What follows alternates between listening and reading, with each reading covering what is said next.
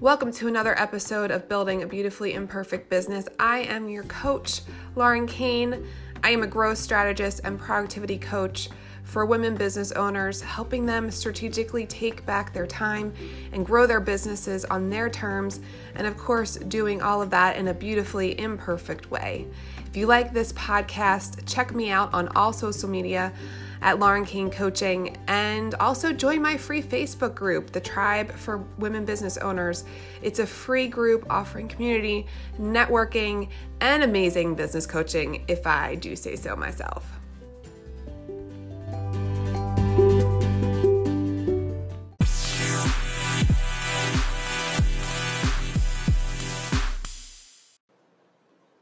Hey there, welcome to another episode another podcast. Today, I am actually going to start with a question, and it's a question that I posed to my Facebook followers on a Facebook Live a couple weeks ago and got a decent response from it. I was surprised, um, and it was one that I felt like I was kind of putting myself out there in admitting. Um, but I actually had a neighbor stop me on the street and say, "Oh my God, that topic really got me um, today." So I thought I would bring it to you all. And it's a question um, that is very layered and, and um, can be a hard one to talk about. But the question is, without further ado, is are you desperate? And I'm going to go another layer deeper with it and say, where in your business are you desperate? And I'm not asking, are you desperate in your business? Because I can almost guarantee that about 80% of you, if not more, can think about the question and probably answer that there is an area of your business right now where you are being desperate, where you are coming from a place of desperation. And I'll be honest, if someone asked me a year ago, year and a half ago, two years ago, are you desperate? If someone asked me two years ago if I was desperate, I probably would have said no. If someone asked me a year and a half ago, are you desperate? I would have said, oh my God, yes, and please help me. And let me tell you a little bit about my story of desperation, and maybe it will resonate with you. Um, so, when I first started out in coaching, you know, like a lot of people when they start their business, I just wanted as many clients to coach um, and, you know, didn't really care what I was charging. And I just wanted the experience. And I was going through a certification program. And so I actually needed to have a lot of clients. And so I was charging next to nothing. Um, and I'll never forget when I got my first couple clients, I was ecstatic. I was ecstatic. Like I wanted to give them the world. And let me tell you, I was charging them $500 for six months of coaching two times a month. So you do the math on that one, plus all of the learning and things I was bringing to them in between those times. So extra stuff in between the, the coachings. I was making like next to nothing. And um, but I was ecstatic to have them as clients and to be able to practice. And then I got to a place where I'd gone through all of my coaching program. I was certified. I have all this experience of working with women business owners. At this point, it's almost 10 years. And I was charging nothing. And I was so burnt out because I wasn't char- I wasn't coaching who my ideal clients were. And I realized that when I sat down and did the math, that I was never going to make money at all by charging nothing. Right? Go figure. you make nothing um, when you're not charging anything. So to, to make it really easy math for you, if I wanted to make $5,000 a month, I had to bring on 10 new clients a month. Not 10 new clients, period. 10 new clients a month. So that would be coaching 120 clients in a year. Let me tell you that it's not humanly possible to, to service that many clients in the way that I want to service them and be able to continue to do the work to bring in that many clients to sign on. And also, there's this weird thing that people will, you know, undervalue things that they, you know, that aren't really you know, to them, they're not spending that much money. Was on enough of an uncomfortable thing for them. And I just wanted really to have all these, you know, any clients. I would take in anyone. And um, I lucked out that all my clients were really awesome, but I really would have taken anyone. And then I, when I had that realization, I was like, I don't know how to get out of this place of desperation. That I got myself into it, and it made sense at the time. It really does make sense, but you have to sort of set a timeline or goal for yourself that you're gonna, okay, if something's gonna be offered really low, it's gotta, you know, that price has gotta increase at a certain point. And it's a lot easier, I think, to understand your bottom line when you have when you're not necessarily a service-based business like me, you're more of, you know, you have a product because you know what your margin is. And if you are, you know, spending more than what it costs to make, ship, all of that, uh, your product, then you know that you're in the hole. Well, I don't have a, I am the product, so it's really hard to, for me to figure out my value. And at this point, I was really in my own head of what am I worth? Am I am I am I not worth enough to raise my rates? And I started to get in my own head that I was a coach that was only worth um, you know, no dollars an hour. And it is really hard, by the way, to make money at coaching. So you have to, because most coaches get stuck in this place. And a lot of service based businesses get stuck in this place where you can't make the jump. So how did I get myself unstuck? It was, you know, I was really in a dark place because I thought, okay, I'm going to have to admit to my husband that we spent all this money on training, like lots of money on training. And for me to, to, to do my own thing and I'm not working and all of this stuff and childcare, big investment, I'm going to have to admit to him that like this isn't humanly possible, that on paper it doesn't make sense. And me coming from this entrepreneurial world, I knew really quickly um, that this wasn't going to make sense as it stood. A lot of people don't come from that place and have that experience. And so a lot of times it end up years being in this desperate place. But I was like, okay, crap, I gotta, I gotta like admit to him this isn't gonna work. And so there's a lot of stuff going on in my head. And um, I then talked to someone who would then become my business coach, because all coaches have coached. Um, it's just one of those things that you have to do to stay sharp um, and is a good thing. And so, my business coach, when we first started working together, the first thing she said was, What the bleep are you? I mean, why are you charging this amount? And she said, You need to increase your rates. And, and I thought she was going to say, like, you know, maybe three or four times. The jump she had me make almost made me want to throw up I didn't think it was humanly possible because I didn't believe enough in myself. And it took someone external to say, nope, this is what you're worth. And she had me do something that was really informative for me. It was to sit down and write out what I offer someone as a client. And how much of my time does it take? And what is my time worth?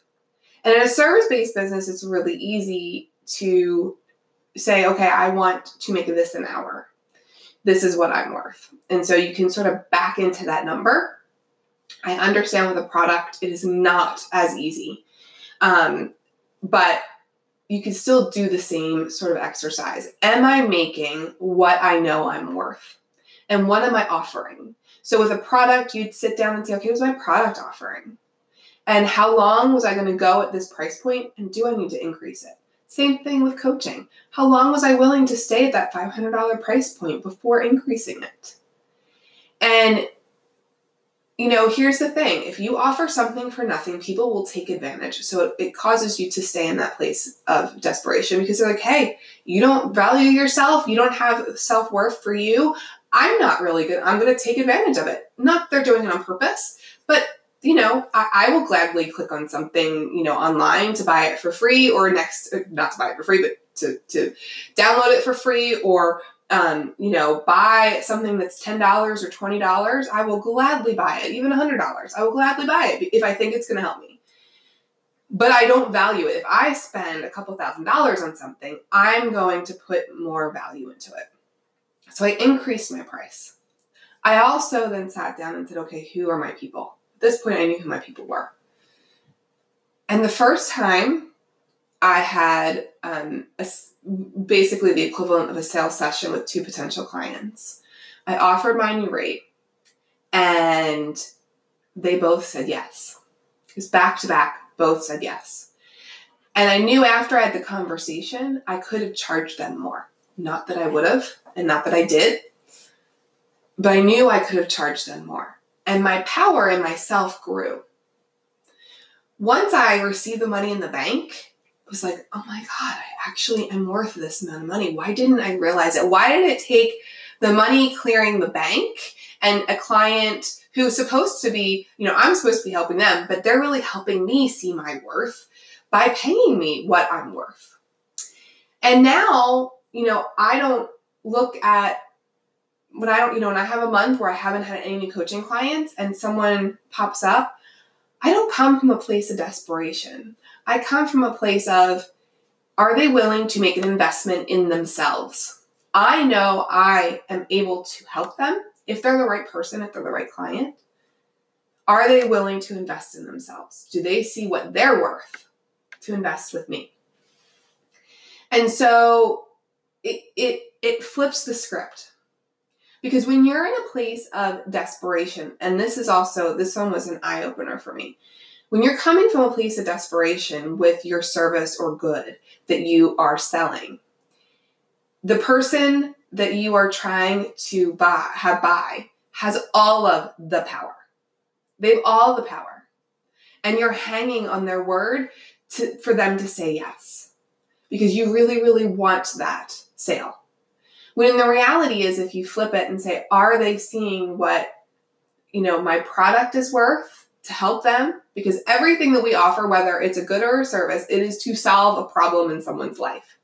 Whether it's a problem that they know they have, or it's something that you know they don't really know and we have to say hey by the way you actually need this because you have this problem but if if if if they aren't willing to invest in themselves, you have to be okay with saying no and not saying, okay, well, how much will you spend?